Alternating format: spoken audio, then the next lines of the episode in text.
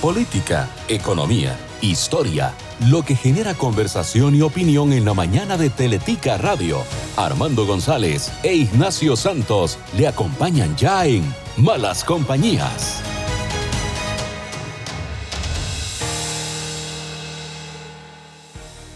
Muy buenos días, gracias por su estupenda y formidable compañía aquí en Malas Compañías, siguiendo este eh, proyecto que tanto nos ha eh, gustado realizar Armando y a mí. Armando hoy no va a estar en esta primera parte del programa, eh, que hemos titulado Mi Tata y donde hemos conocido a través de la visión de sus hijos la vida, la obra, anécdotas de hombres determinantes en la historia de nuestro país, de los hombres que en la década del 40 marcaron el rumbo de una nueva Costa Rica. Hemos estado eh, con don Rodrigo Carreras, hijo del padre Núñez, hemos estado con Manuel Mora, hijo de don Manuel, con eh, Rafael Ángel Calderón, hijo del doctor Calderón Guardia, con eh, Guido Alberto Monge, hijo de don Luis Alberto Monge, el fundador del partido, uno de los fundadores del Partido Liberación Nacional y el más joven de los constituyentes de eh, la Constitución del 49. Hoy nos toca, eh, ya en la recta final, eh, estaba fuera del país y dichosamente pues coordinamos todo para poder estar con él y terminar con él la serie con don José María Figueres Olsen, hijo de José María, porque también se llamaba José María, don Pepe. Así es. Don José María Figueres Ferrer. don José María, gracias por acompañarnos. Muchas gracias, don Ignacio. Buenos días. Muchas gracias a usted, muchas gracias a don Armando por esta extraordinaria iniciativa. Aquí estamos a la orden. Muchas gracias, muchas gracias. Eh, hace, hace tiempo, hace unos ocho o diez años, porque me gustaría comenzar, eh, y, vamos a ir hasta los primeros años del siglo pasado. Y em, hizo un documental muy interesante la televisión pública de Cataluña sobre don Pepe y eh, sobre eh, sus padres, que son sus abuelos, doña Francesca, ¿cómo se pronuncia? doña Francesca. Doña Francesca Ferrer y el doctor Mariano eh, Figueres. Ellos son de un pueblito que en aquel entonces era más grande de lo que es hoy, que es Os de Balaguer. El abuelo venía de Os de Balaguer. Ese es un pequeño poblado Ignacio, que está de Barcelona hacia el oeste hasta llegar a Lérida y luego sube el camino hacia los Pirineos. Prácticamente al final del camino está Os de Balaguer. O sea que es pura montaña. Es montaña. Cuando el abuelo salió de Os de Balaguer. Ya graduado como médico. Como médico. El pueblo tenía 500 habitantes. Con el transcurso de los años subió a varios miles y luego con lo que es la migración del campo hacia la ciudad buscando trabajo, hoy en día vuelve a tener 500 habitantes con muchas casas abandonadas. He estado en el pueblo un par de veces. Yo recuerdo que para el documental usted fue a grabar unas imágenes o una entrevista le hacen en el pueblo. Así es. Y los mayores recordaban perfectamente de cuando don Pepe ya como presidente en su primer mandato constitucional visitó España todavía en tiempos de Franco. Que para don Pepe debía ser todo un drama ir a la España de Franco. Por supuesto. Y también lo fue para Franco que llegara don Pepe. Claro. Porque en ese momento era prohibido hablar catalán. Don Pepe llegó a Barcelona, llegó a Os de Balaguer y desde el balcón del Palacio Municipal empezó a hablarle a las personas reunidas en catalán. Pensaron los del pueblo que a don Pepe lo arrestaban inmediatamente. Claro. Pero no pasó. La abuela venía de Reus. Hombre, de Reus, es el, pueblo donde nació nada más ni nada menos que Anthony Gaudí. Bueno, pues la abuela venía ya como educadora y llegaron a Costa Rica en 1906, a mediados de año, eh, buscando oportunidades, como tantos miles de europeos que emigraron en aquel entonces hacia otras partes del mundo, muchos hacia América Latina y Estados Unidos, buscando oportunidades, bienestar, trabajo. Es la misma migración que llevó a mis abuelos maternos a migrar de Dinamarca a Estados Unidos, a Estados Unidos buscando trabajo. ¿Por qué los Figueres Ferrer eh, deciden venir a la distante Costa Rica? Eh, creo que, no sé eh, don José María, si fue usted quien me comentó o alguien que habían, habían dos familias catalanas amigas que les hablan de Costa Rica y que por eso vienen. Les hablan de Costa Rica y entonces vienen cuatro hermanas Ferrer. Una casada con Figueres, otra casada con Terán, otra casada con Penón y otra casada con Urgellés. Hombre, que son cuatro apellidos que indudablemente en, en diversas áreas del país han hecho muchas cosas buenas. Sí, yo diría que sí. Han sido buenos ciudadanos. Penón, los Terán. Han sido buenos ciudadanos, se han metido en sus actividades eh, profesionales y, bueno, respetados. ¿Pero tenían ya amigos aquí en Costa Rica? Ninguno. ¿Catalanes? No. Ninguno. Ninguno. Y cuando eh, llega eh, mi abuelo y mi abuela, como me contaba mi padre que era costumbre en aquel entonces, los profesionales que venían visitaban al presidente de la República. Y él visita al presidente de la República y se le pone a la orden. Y le dice, presidente... Que era don Ascensión Esquivel. ¿Hay algo especial que usted quiera que yo haga? Y dice, sí, no tengo médico en San Ramón. Le agradecería que usted se fuera a vivir a San Ramón. Y así es como don Mariano y Paquita, doña Paquita, se van a vivir a San Ramón. Eh, vuelven a coger de San José hacia Punta Arenas y luego para subir a San Ramón. Y ahí es entonces donde se pasan los primeros años de la familia Figueres Ferrer. Una de las actividades, además del doctor eh, Figueres, es con un amigo que hace, eh, creo recordar que el apellido era Mirambel, abren el Teatro Minerva. Efectivamente. Abren el Teatro Minerva porque el abuelo, eh, aparte de su profesión médica, era un hombre culto, eh, muy aficionado a la cultura en términos generales, y al no haber un teatro en San Ramón, abren el Teatro Minerva. Eh, mi padre me comentaba de más de una velada que estuvieron en el Teatro Minerva en aquel entonces. Dependiendo de cuándo, me imagino, si, si la familia Figueres Ferrer vino en el 1906 a mediados, eh, nada más corrijo, ya don Ascensión había dejado el poder en mayo, porque don Ascensión fue presidente de 1902 a 1906, y a quien debió recibir eh, a su abuelo fue don Cleto. Sí, efectivamente. Efectivamente, y don Pepe nace tres meses después de que llegaron los abuelos a Costa Rica. O sea que don Pepe fue concebido en Cataluña. Marca Cataluña, eh, hecho en Cataluña. Eh, de lo cual él siempre estuvo inmensamente orgulloso. De lo cual siempre él se sintió, eh, sí, como usted dice, muy, muy orgulloso.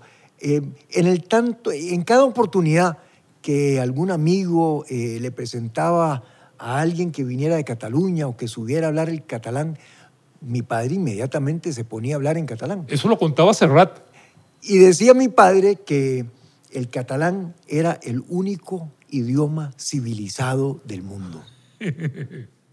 es que se hablaba durante los primeros años, era el idioma de, de la mesa, era el idioma de la casa. Era el idioma de la familia, era el idioma en que se comunicaban todos. Por supuesto que con el pasar de los años el español claro. fue cogiendo mucho más eh, fuerza eh, y bueno, eh, una lástima que ya en nuestra generación no nos hayan pasado el catalán. Hubiera sido lindísimo. Y hoy lo veo con cierta añoranza, como caramba, qué lástima que no aprendí o que no he hecho el esfuerzo de hablar catalán.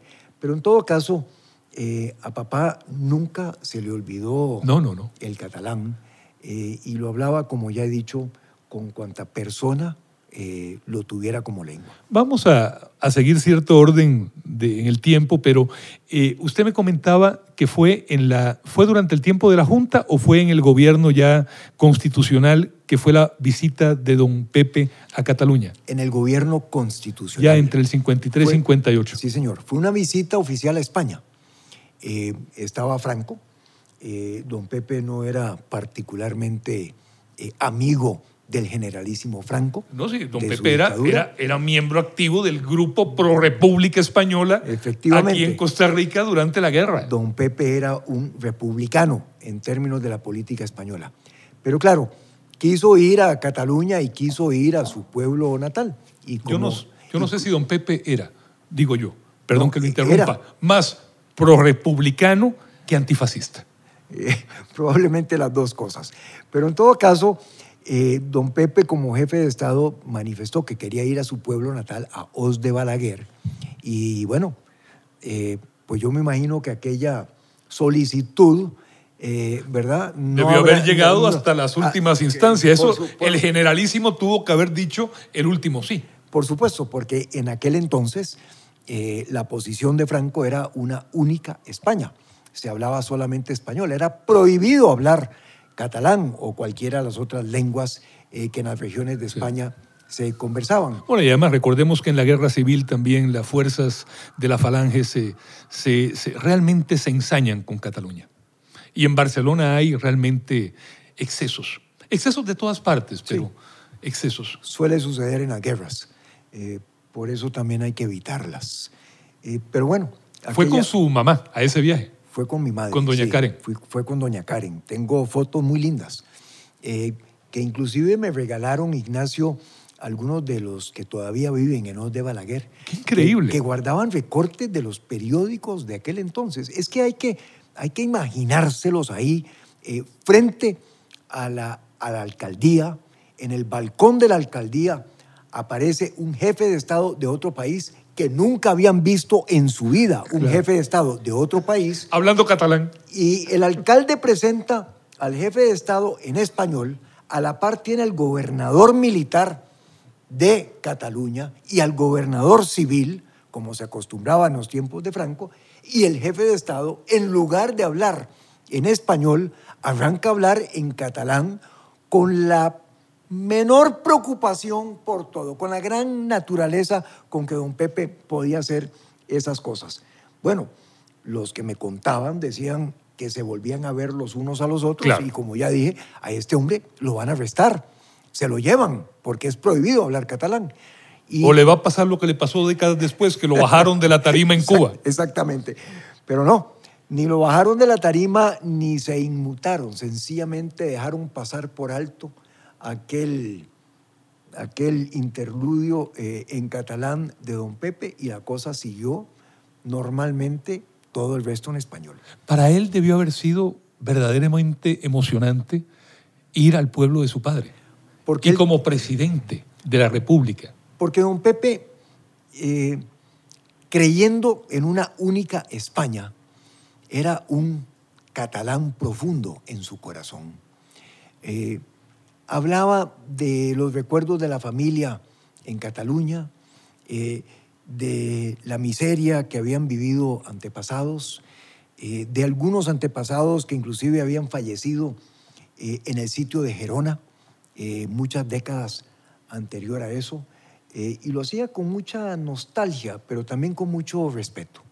De esa, de esa época también don Pepe adquiere, y lo he leído muchas veces, por ejemplo, costumbres como que lo que se sirve en la mesa se come, porque la comida es sagrada y desperdiciar comida un pecado. Así fuimos criados. Don Pepe recordaba, como ya he mencionado, que algunos de sus familiares habían inclusive muerto de hambre en el sitio de Gerona. Y por lo tanto, la comida era algo prácticamente sagrado. En la casa de mi padre, con don Mariano y doña Paquita, si se caía un poquito de pan de la mesa al suelo, había que juntarlo, besarlo como desagravio y comérselo. Y en nuestra infancia nos enseñaron, tanto por el lado de papá como por el lado de mamá, a que uno debe terminar de comerse todo lo que uno se sirve en el plato. Eh, si no lo hacíamos al principio, eh, pues sencillamente mi madre tomaba el plato, lo metía en la nevera y era lo primero que se le ponían a uno al frente en la comida que seguía. Doña Karen también era partidaria de, ese- También. de eso. lo ponían frío. Entonces, si usted dejaba unas vainicas al mediodía, las tenía congeladas por la nevera noche. Y las tenía frías de noche. Y mientras no se comiera las vainicas, no podía servirse ningún otro alimento. De ahí aprendimos todos eh, a, bueno, eh, a comernos eh, lo que nos servimos. El único perdón para eso, Ignacio, era si usted no se había servido el plato usted mismo. Por ejemplo, si había ido a un restaurante o si estaba en la casa de amigos Claro. donde alguien hubiera servido el plato más de lo que uno hubiera querido. Pero yo pienso que lo importante de eso, eh, además de lo que significa, es eh, una cultura de frugalidad con la que siempre vivió y fue ejemplo don Pepe, y una cultura de no desperdiciar eh, absolutamente nada. Eh, en la lucha, por ejemplo, llegamos a tener algunos aserraderos para cerrar el ciprés que había sembrado mi padre. Bueno, en los aserraderos eh, de aquel entonces el acerrín se desperdiciaba. El acerrín que se produce cuando la sierra corta las trozas de madera. Don Pepe se inventó una cocina que aprovechara el acerrín para no solamente proveer de calefacción a las casas, sino que también sirviera de, eh, para cocinar los alimentos. Esas cosas eh, pintan a don Pepe. Eh, mucha de la maquinaria, de la primer maquinaria que se tuvo en la lucha para poder hacer los mecates y los sacos, era maquinaria que tenía eh, piezas de tractores viejos y piezas de, hierro que sobran en muchos talleres eh, y que se habían configurado de tal manera que se hubiera producido una máquina. Don Pepe era un gran inventor. Eh, pinta al don Pepe frugal, al don Pepe modesto, al don Pepe que dice que no se puede desperdiciar absolutamente nada, sobre todo en un mundo eh, como el que tenemos hoy con tristeza. Él lo repetía muchas veces, en donde hay tanta necesidad. Volvamos a- al San Ramón, eh, en el que estudia eh, don José en el, en el Colegio de San Ramón, en la Escuela Primaria de Varones de San Ramón, antes de venir a San José. Allí hace un- una amistad eh, que es una amistad no solamente en el ámbito humano y personal, sino que es una amistad también en actividades comerciales, es una actividad también en la política, que es también otro hijo de inmigrantes, don Francisco J. Orlich. Tío Chico, como afectuosamente siempre le llamamos. Y tía Marita, su esposa. Eh, esa familia también había emigrado de Europa. Venían de Croacia. De Croacia. Y al ser emigrantes, yo pienso que ya los unía un lazo muy especial, sobre todo porque en, la San Ram- en el San Ramón de aquel entonces no habían muchas familias Claro. de migrantes. Es una relación muy intensa, muy estrecha, eh, que perdura, como usted dice, los tiempos, todas las décadas, y una amistad que los mantiene juntos en todos los ámbitos de sus quehaceres, en los estudios. Cuando don Pepe establece la lucha a partir de 1928, Con don Francisco. Su socio es Tío Chico.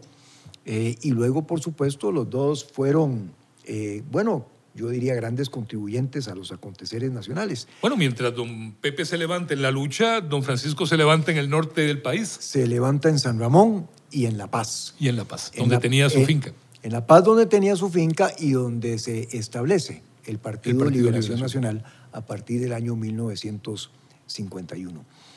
Eh, ambas familias nos criamos juntos. Eh, eran frecuentes las visitas nuestras a la casa de Tío Chico y Tía Marita, como el verlos en la casa nuestra. Realmente, Ignacio, no recuerdo de otra amistad de esas entre dos familias eh, más cercana que hubieran tenido mis padres que con Tío Chico y Tía Marita. El pasar ya de la escuela de, eh, como se llamaba, la Escuela Primaria de Varones de San Ramón, a alumno interno del Colegio Seminario y después, creo que era el último año que para graduarse de bachiller había que pasar al Liceo de Costa Rica. Sí. Eh, él pasa, eh, él vive aquí en casa de unos tíos, don, don Pepe. La familia se viene de San Ramón. Ah, bueno, ya Eh, viene para acá. Se viene para San José. Y... Inclusive don Mariano es durante un buen tiempo porque prácticamente se hace una manifestación en Escazú cuando don Mariano tiene que dejar. Yo le encontré unos artículos porque la gente lo adoraba. Sí, bueno, era un, era un doctor, eh, yo, yo lo llamaría un doctor de familia, de esos doctores que llegaba a visitar a la familia y, y tenía que ver desde los padecimientos del más chiquillo hasta las quejas del más adulto en la familia. Y sí, era muy querido. Eh, pero también era un hombre, yo diría, un español clásico. Eh, al abuelo Mariano le costaba muchísimo demostrar cariño, le costaba muchísimo. Lo entiendo perfectamente. Demostrar amor. Eh, no estaba dentro de su cultura el poderlo, el poderlo hacer. Y yo pienso que eso también marcó en algún grado eh, la relación de él con sus cuatro hijos. Y yo pienso que en alguna medida eh, don Pepe, por cariñoso que fue, eh, tenía un poquito de eso del abuelo, ¿verdad? Le, costaba mucho en la intimidad de la familia acercarse de una manera empática, el contacto inclusive, eh, lo sé por... Corporal. Por mi, corporal, eso me iba a referir. Sí, el, el, el, contacto personal era, era muy, muy difícil. Eh, Hay una foto que lo dice todo. Yo se lo comentaba porque me recuerda mi relación con mi padre y con mi abuelo. Yo, conozco muy bien esa foto. Esa, foto, ¿qué fue? Dos días después de la, eh, de la, toma de Cartago. Esa foto es una foto en Cartago en donde don Pepe está de uniforme caqui eh, y está abrazando a su abuelo, le tira el brazo por detrás del cuello, perdón, a mi, a, mi abuelo, ¿verdad? a su padre, don Mariano, eh, don Pepe lo está abrazando, le tira el brazo por detrás del cuello y como que se acerca a besarlo. Ese es el momento en que se capta la foto. Y se ve al abuelo... Con los brazos pegados rígido, al cuerpo. Rígido, tieso, ¿verdad? Como diciendo, bueno, pero... ¿Qué es esto? ¿Qué es esto que además están tomando una foto y que además estamos en un lugar público? E, ese tipo de cosas le costaban mucho, le costaban mucho al abuelo. Y, bueno, yo creo que don Pepe tenía un poquitico de eso, no mucho tampoco.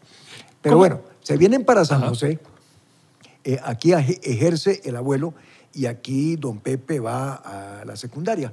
Y mientras estaba en la secundaria, don Pepe se mete a estudiar eh, por correspondencia en los Hempfield Schools y estudia... Existió durante décadas, presidente, ¿verdad? Muchísimas décadas. Estudia radiotécnica eh, y estudia electricidad. Eh, y de eso principalmente es que don Pepe decía que él era ingeniero diésel. Dice él que es ingeniero, un autóctono. Eh, viene una etapa, bueno, inclusive recuerdo que en algún momento leí que eh, ya en, esas, en esos años se conoce con un hombre que también va a tener un, una, un protagonismo importante en los hechos del 40, que es con Manuel Mora, Valverde. Son compañeros de estudio. Eh, Manuel Mora también estudió radiotécnica.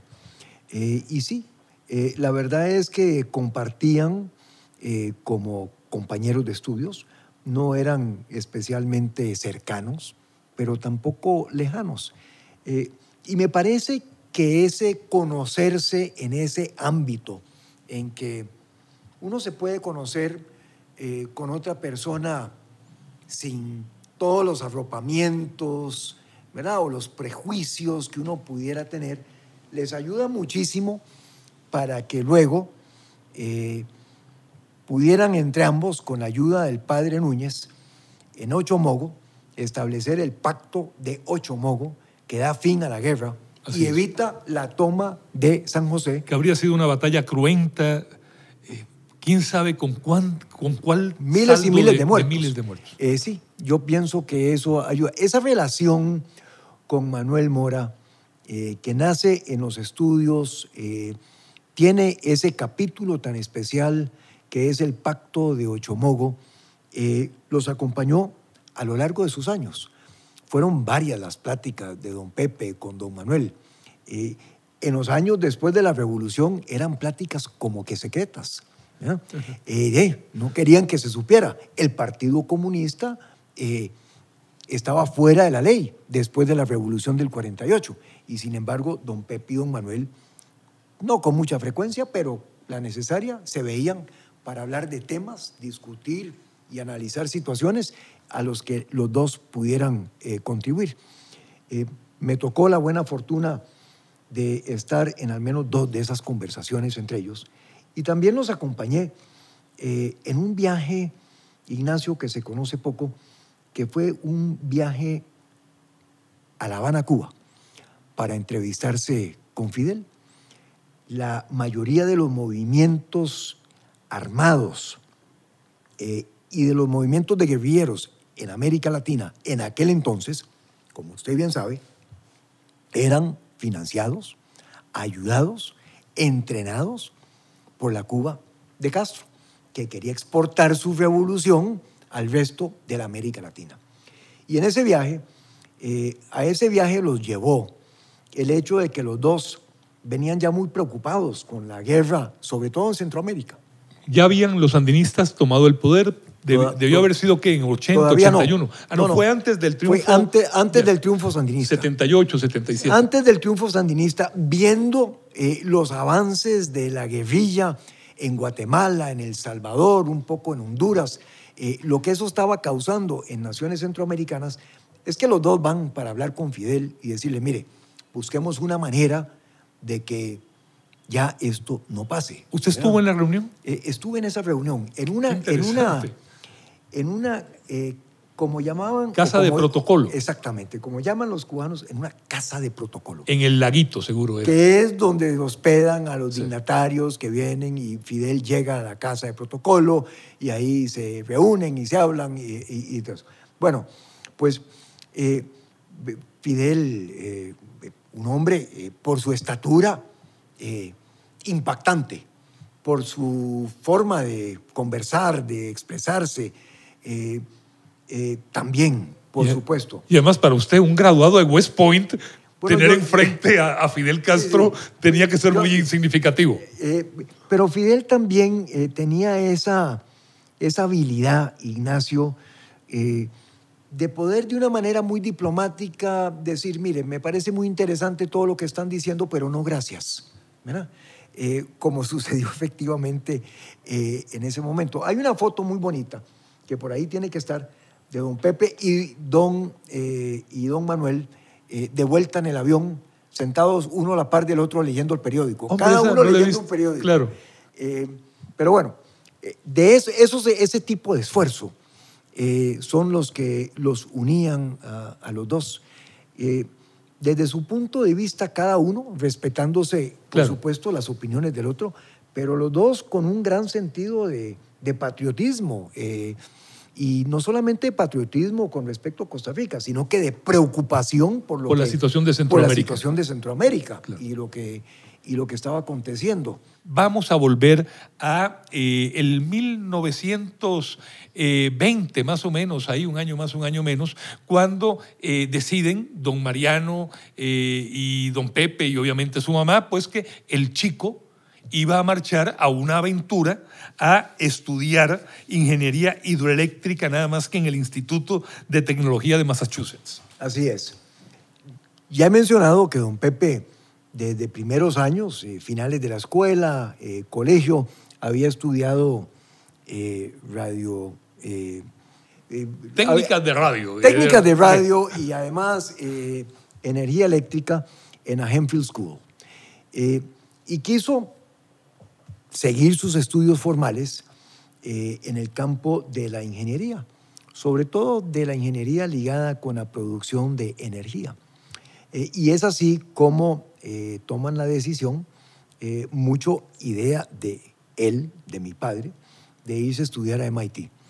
Que debió ser todo un esfuerzo para, para la familia. Todo un esfuerzo enorme. Todo, bueno, primero que todo, eh, lo que es el sufrimiento de su madre, porque el hijo, mayor se va.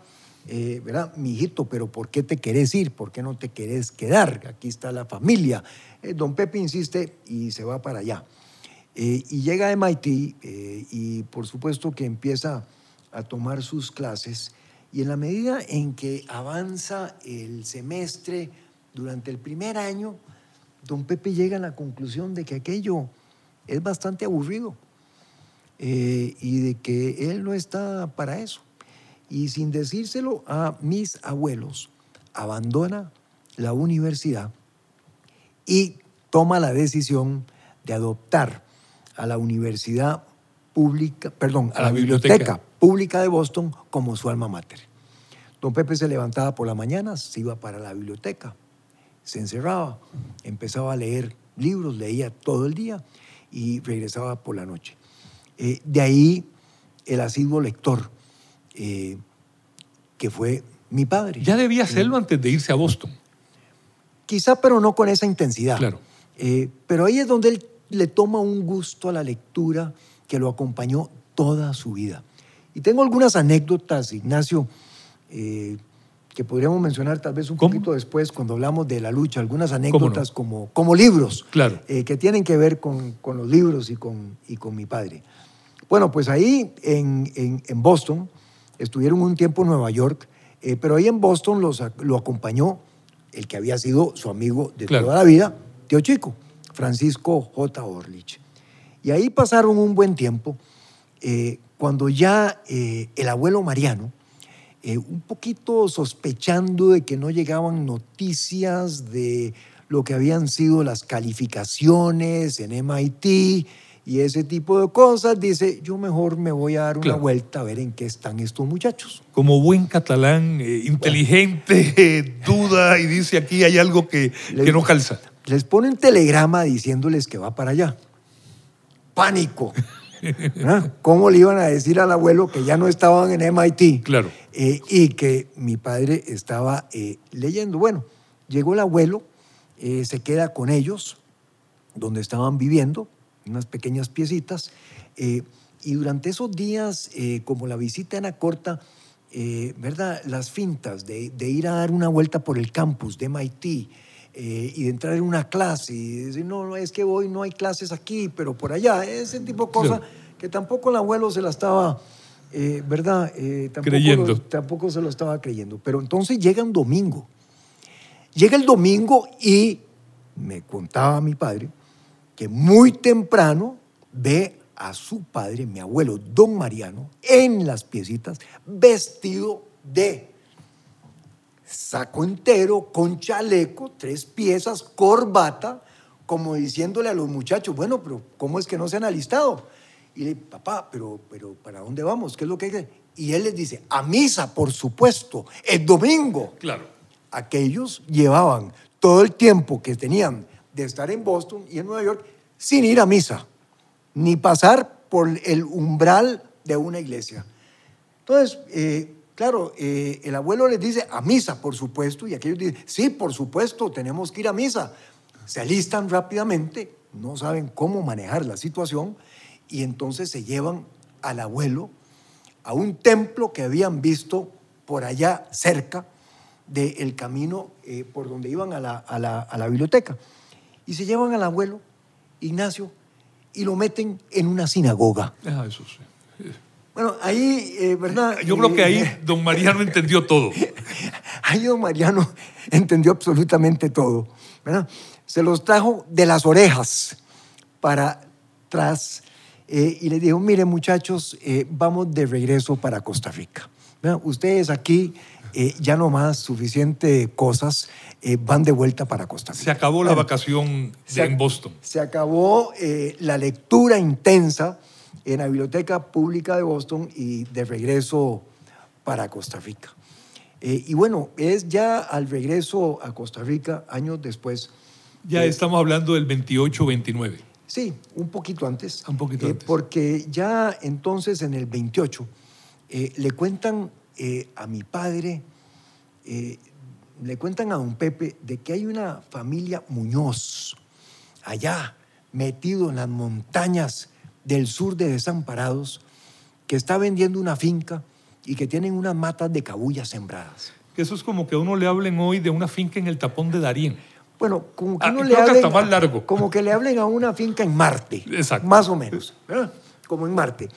El que se lo cuenta es don Álvaro Terán, de los Terán. En una conversación, eh, don Álvaro Terán le dice a mi padre, mire, aquí de vez en cuando viene una familia Muñoz, me entrega un poco de mecate un para tío, que yo... que era de los Terán de la granja. Sí, sí, sí. Del de, de- almacén de lo La que era el Granja. almacén La Granja. Aquí vienen una familia Muñoz, eh, me entregan unas, unas carruchas de, de- de- de mecate para que las venda. Eh, no es nada sofisticado, está hecho a mano, pero en el último viaje me dijeron que estaban vendiendo la finca. Y don Pepe se va. Entraba por desamparados. Eh, Debía demorar que por San Miguel. un día, eh, un día y eh, medio. El, la- la- el tablón. En- Eh, en caballo, a caballo, duraba dos días Dos días. pernoctando una noche. O sea, un día, una noche que pernoctaba y después el otro día para llegar a la lucha. Y Yo- ya tenía don Pepe, no tenía ninguna experiencia en cosas agropecuarias. No tenía Era una ninguna. absoluta y total aventura. Era una total y absoluta quijotada. Pero don Pepe eh, se va, conoce la familia, conoce la finca, la recorre, ve un poquito unas matas de cabuya sembradas y se pone de acuerdo en el precio que le iba a pagar a la familia. 60 mil colones de aquel entonces Debía ser una fortuna en aquel entonces. a plazos. Y don Pepe eh, compra la lucha. Bueno, cuando tiempos después llevó a su madre, mi abuela, doña Paquita, no la llevó a caballo, la llevó en carreta. Casi una semana para llegar a la lucha en carreta. Y contaba mi padre que cuando llegaron a la lucha finalmente, a una casita que él tenía a la par del río, en aquellas montañas, la abuela se ataca a llorar. Y mi padre le dice, pero mamá, ¿por qué estás llorando? Y ella le dice, mi hijito, ¿qué te hemos hecho en la familia para que te vengas a estas remotidades? ¿Eh? ¿Qué te hemos hecho en la familia para que te vengas a estas remotidades? Bueno, pues don Pepe ahí arranca lo que yo pienso que para él siempre fue un gran experimento social. Eh, el montar actividades productivas en una comunidad que beneficiara a la comunidad y que pensara en la calidad de vida de las personas. Y estableciendo lazos profundísimos desde el inicio con los pobladores de la zona, Muy profundos. que se mantuvieron durante toda su vida. y pasaron a una Y que heredaron, los se las heredaron a, a Así es, ustedes. y que pasaron a una segunda generación. Eh, don Pepe eh, y los que colaboraron con él hacían los mismos trabajos, las mismas funciones. En el campo después se fue tecnificando un poco el cultivo de la cabulla y la industrialización de la cabulla y empezó a salir mejor mecate. Y después en los finales de los 50, principios de los 60, hacer sacos para la exportación de café y después toda la parte de, de los plásticos. Me comentaba Eh, usted que la maquinaria también la hicieron prácticamente eh, con, con, Mucha, mucha de la maquinaria, mucha de la con maquinaria. piezas de sí, otras cosas que fueron utilizando. Mucha de la maquinaria era, como bromeábamos eh, en la lucha, made in la lucha. Eh, don Pepe eh, en, en aquellos años eh, llegó a establecer lo que yo llamaría una relación estrecha con lo que siempre fue la gran catedral de la cordelería, Cordemex, en Mérida, Yucatán, México. Una extraordinaria empresa estatal de aquel entonces, de enorme envergadura y muchísimo tamaño, que llevaba mucho el desarrollo tecnológico de cómo poder aprovechar las fibras para la fabricación de mecates, cordeles y sacos. Y don Pepe establece con ellos una muy buena relación. Y claro, de ahí va copiando algunas máquinas y cosas. eh, y en aquel entonces, pues no había mucha posibilidad económica eh, de importar maquinaria. Mucha de esa maquinaria era en la lucha. Y de, y de hecho, Ignacio, que ahí se mantuvo siempre y se mantiene la tradición de un taller industrial que fabricó inclusive muchos de los repuestos de la maquinaria ya mucho más sofisticada que años después se importaba, Claro. con eh, la filosofía de que producir los repuestos en Costa Rica quizás salían un poquito más caros, pero daba trabajo eh, y creaba oportunidades de bienestar. En la lucha, don Pepe compraba en aquel entonces la leche a 25 centavos la botella para venderla a través del comisariato a 15 centavos, perdiéndole 10 centavos por botella. Claro. Pero con la gran satisfacción de que ese tipo de cosas y muchos otros programas ayudaban a la comunidad. Y es así también como eh, don Pepe desarrolla su filosofía de que el empresario, eh, los dueños de empresas, eh, no se pueden ver solamente como dueños de las empresas, sino que tienen que verse como administradores de bienes que deben, además de producir productos, producir bienestar. Ese es don Pepe con su experimento social, que lo lleva años después, en los 70 a la salida de su gobierno, a experimentar con casas prefabricadas, con madera tratada, porque decía que lo que teníamos en Costa Rica era madera, que había que cultivarla eh, y que había que tratarla para que durara para siempre y que con eso deberíamos de producir mucho más casas como si estuviéramos en un país nórdico, donde por supuesto eso también es la costumbre. Pero a lo largo de esos años en la lucha, eh, don Pepe nunca dejó leer. Eh, estamos todavía, digamos, en la, en la década de los 30. Estamos en la década de los 30. Eh, ¿verdad? Don Pepe nunca dejó de leer. primero con una candela y después ya cuando montó una pequeña planta hidroeléctrica, su gran pasión por la energía eléctrica producida. Que debía ser una vieja Pelton de aquellas. Una viejísima Pelton alemana que le ayudaron a instalar los hermanos Miller, que luego tuvieron Del taller Miller. plantas eléctricas entre ríos, con los cuales además producían gases que vendían. Eh, bueno, eh, ya entonces, ya después de la, de la electrificación al puro principio, muy rudimentaria, ya con luz, por supuesto, pero don Pepe eh, siempre es el lector ávido.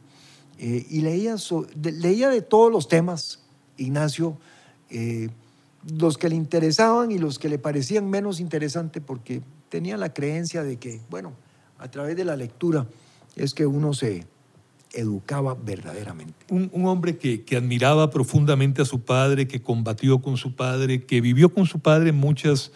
También el hacer su aventura, de hacer su, su hotel eh, allá en la zona de eh, Sabegre, que es don, Efraín, Chacón. que lamentablemente nos dejó hace, hace, hace poco.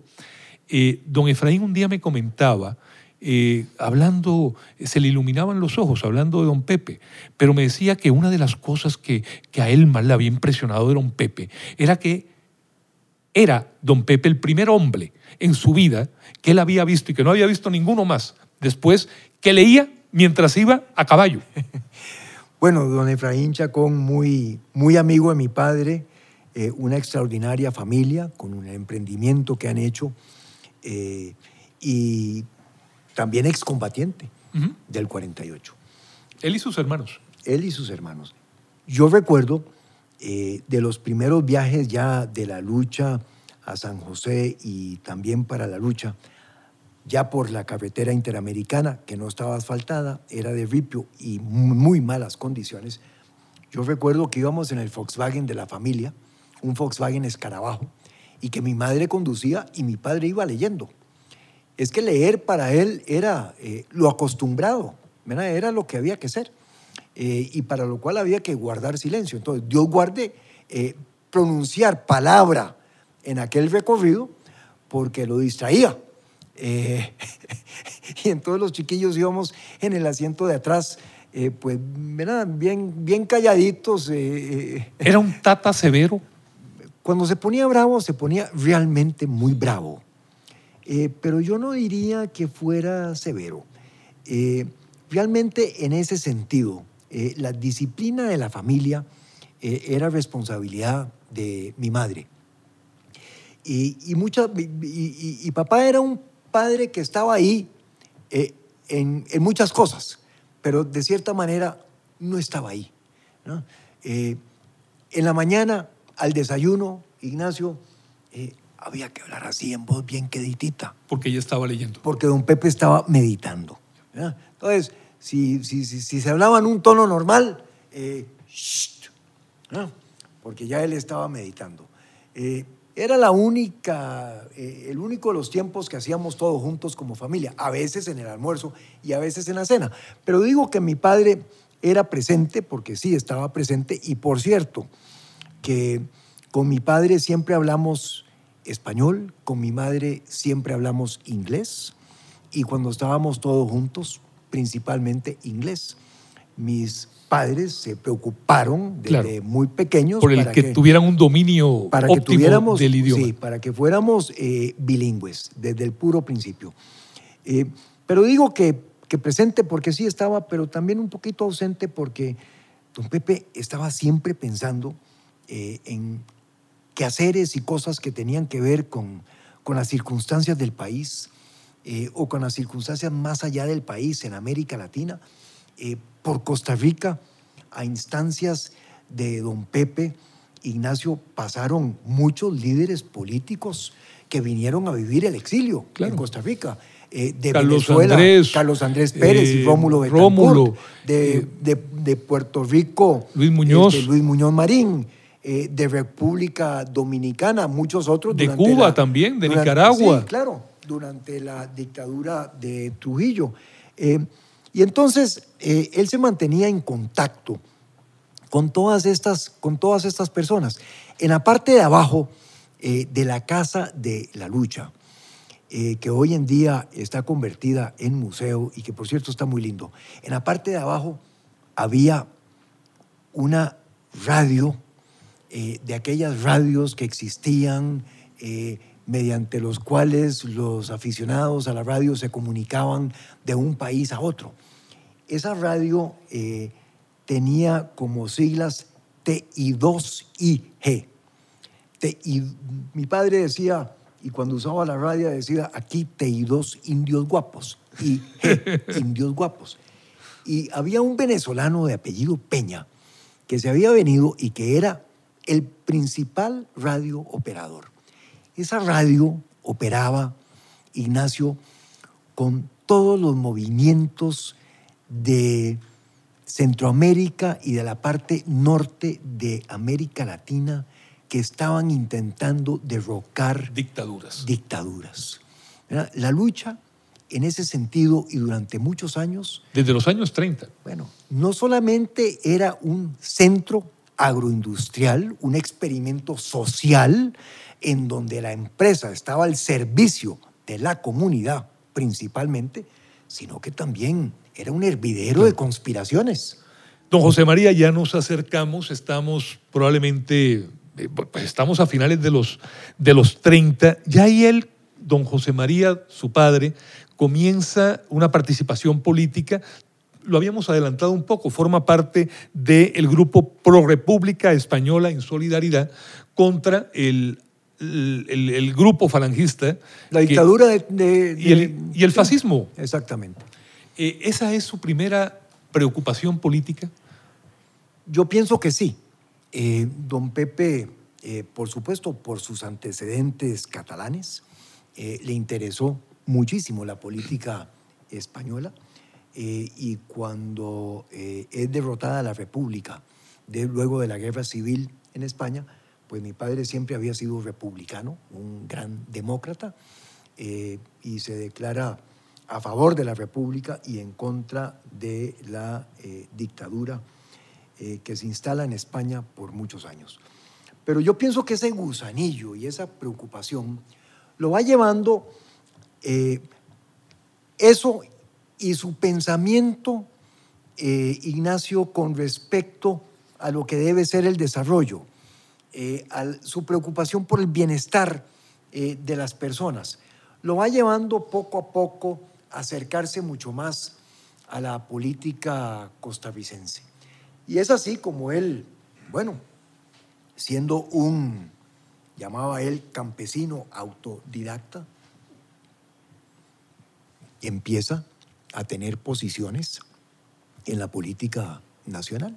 Y todo eso nos lleva a un día crucial de julio del año 42, concretamente el 8 de julio, cuando eh, su padre hace un discurso radiofónico contra el gobierno del momento, el del doctor Calderón Guardia, y antes de que termine es detenido y llevado a la cárcel. Y comienza ahí una etapa Sí. Eh, un antes y un después en la vida de don Pepe. Y cuando, y cuando lo van a detener, porque él estaba hablando eh, las cosas que no le parecían de ese gobierno, cuando llega la policía, todavía con el uso del micrófono, él dice, me mandan a detener, pero lo que debe hacer este gobierno es irse. Y ahí se acaba la transmisión y se lo llevan. Eh, y bueno, al día después, eh, o dos días después, lo montan en un avión para El Salvador. Lo montan en un avión para El Salvador. Y eso marca la historia del país. Ahí hay un antes y un después. Yo creo que en no solamente... Y don Rafael Ángel Calderón nos dijo en un programa la semana antepasada que ese fue un tremendo error de su padre. Bueno, yo... De su padre, del doctor Calderón sí, sí, Bueno, yo iba a decir, Ignacio, eh, que de alguna manera, es decir, ¿cuántas personas podrían haber escuchado el mensaje por la radio de don Pepe, no muchas. Pero ahí lo convierten en un líder. Pero claro, en una víctima, al, en, una figura política. Eh, al sacarlo del país, eh, le dan una preeminencia importantísima. Eh, y, le, empiezan a crear ese liderazgo adicional que poco a poco va asumiendo desde el exilio. Y su regreso en el 44 ya regresa como una figura. Aquí tenemos que terminar esta primera parte para comenzar mañana martes eh, la, segunda parte ya sobre el, la década del 40. Perfecto. Un inmenso gusto realmente haberlo tenido hoy y eh, seguimos mañana aquí en la serie Mitata con nuestro productor Alan Murillo en Teletica Radio 91.5. Muchas gracias, don Ignacio. Gracias, don Alan. Ignacio Santos y Armando González le esperan de lunes a viernes a las 8 de la mañana aquí en Teletica Radio. Por hoy finaliza Malas Compañías.